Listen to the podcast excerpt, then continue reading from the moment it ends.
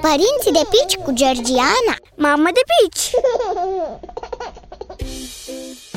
Salut!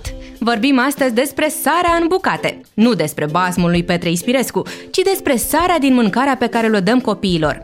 În primul an nici nu ar trebui să-ți pui problema asta, pentru că sarea este interzisă copiilor sub un an.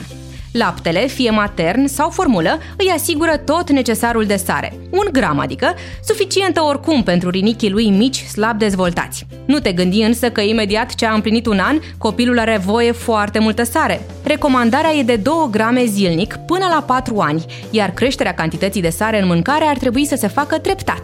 Eu una mă abțin în continuare să adaug sare în mâncarea fetiței noastre, chiar dacă a împlinit 1 an.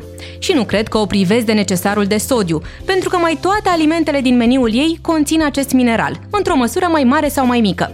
Mă refer la legume, fructe, lapte, brânzeturi, iaurt și cereale.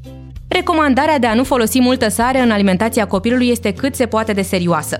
O cantitate prea mare îi poate cauza grave probleme de sănătate, supra-solicitându-i rinichii.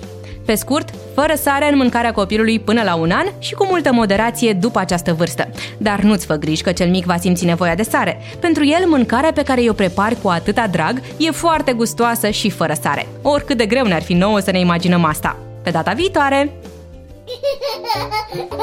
Părinții de pici cu Georgiana. Mamă de pici!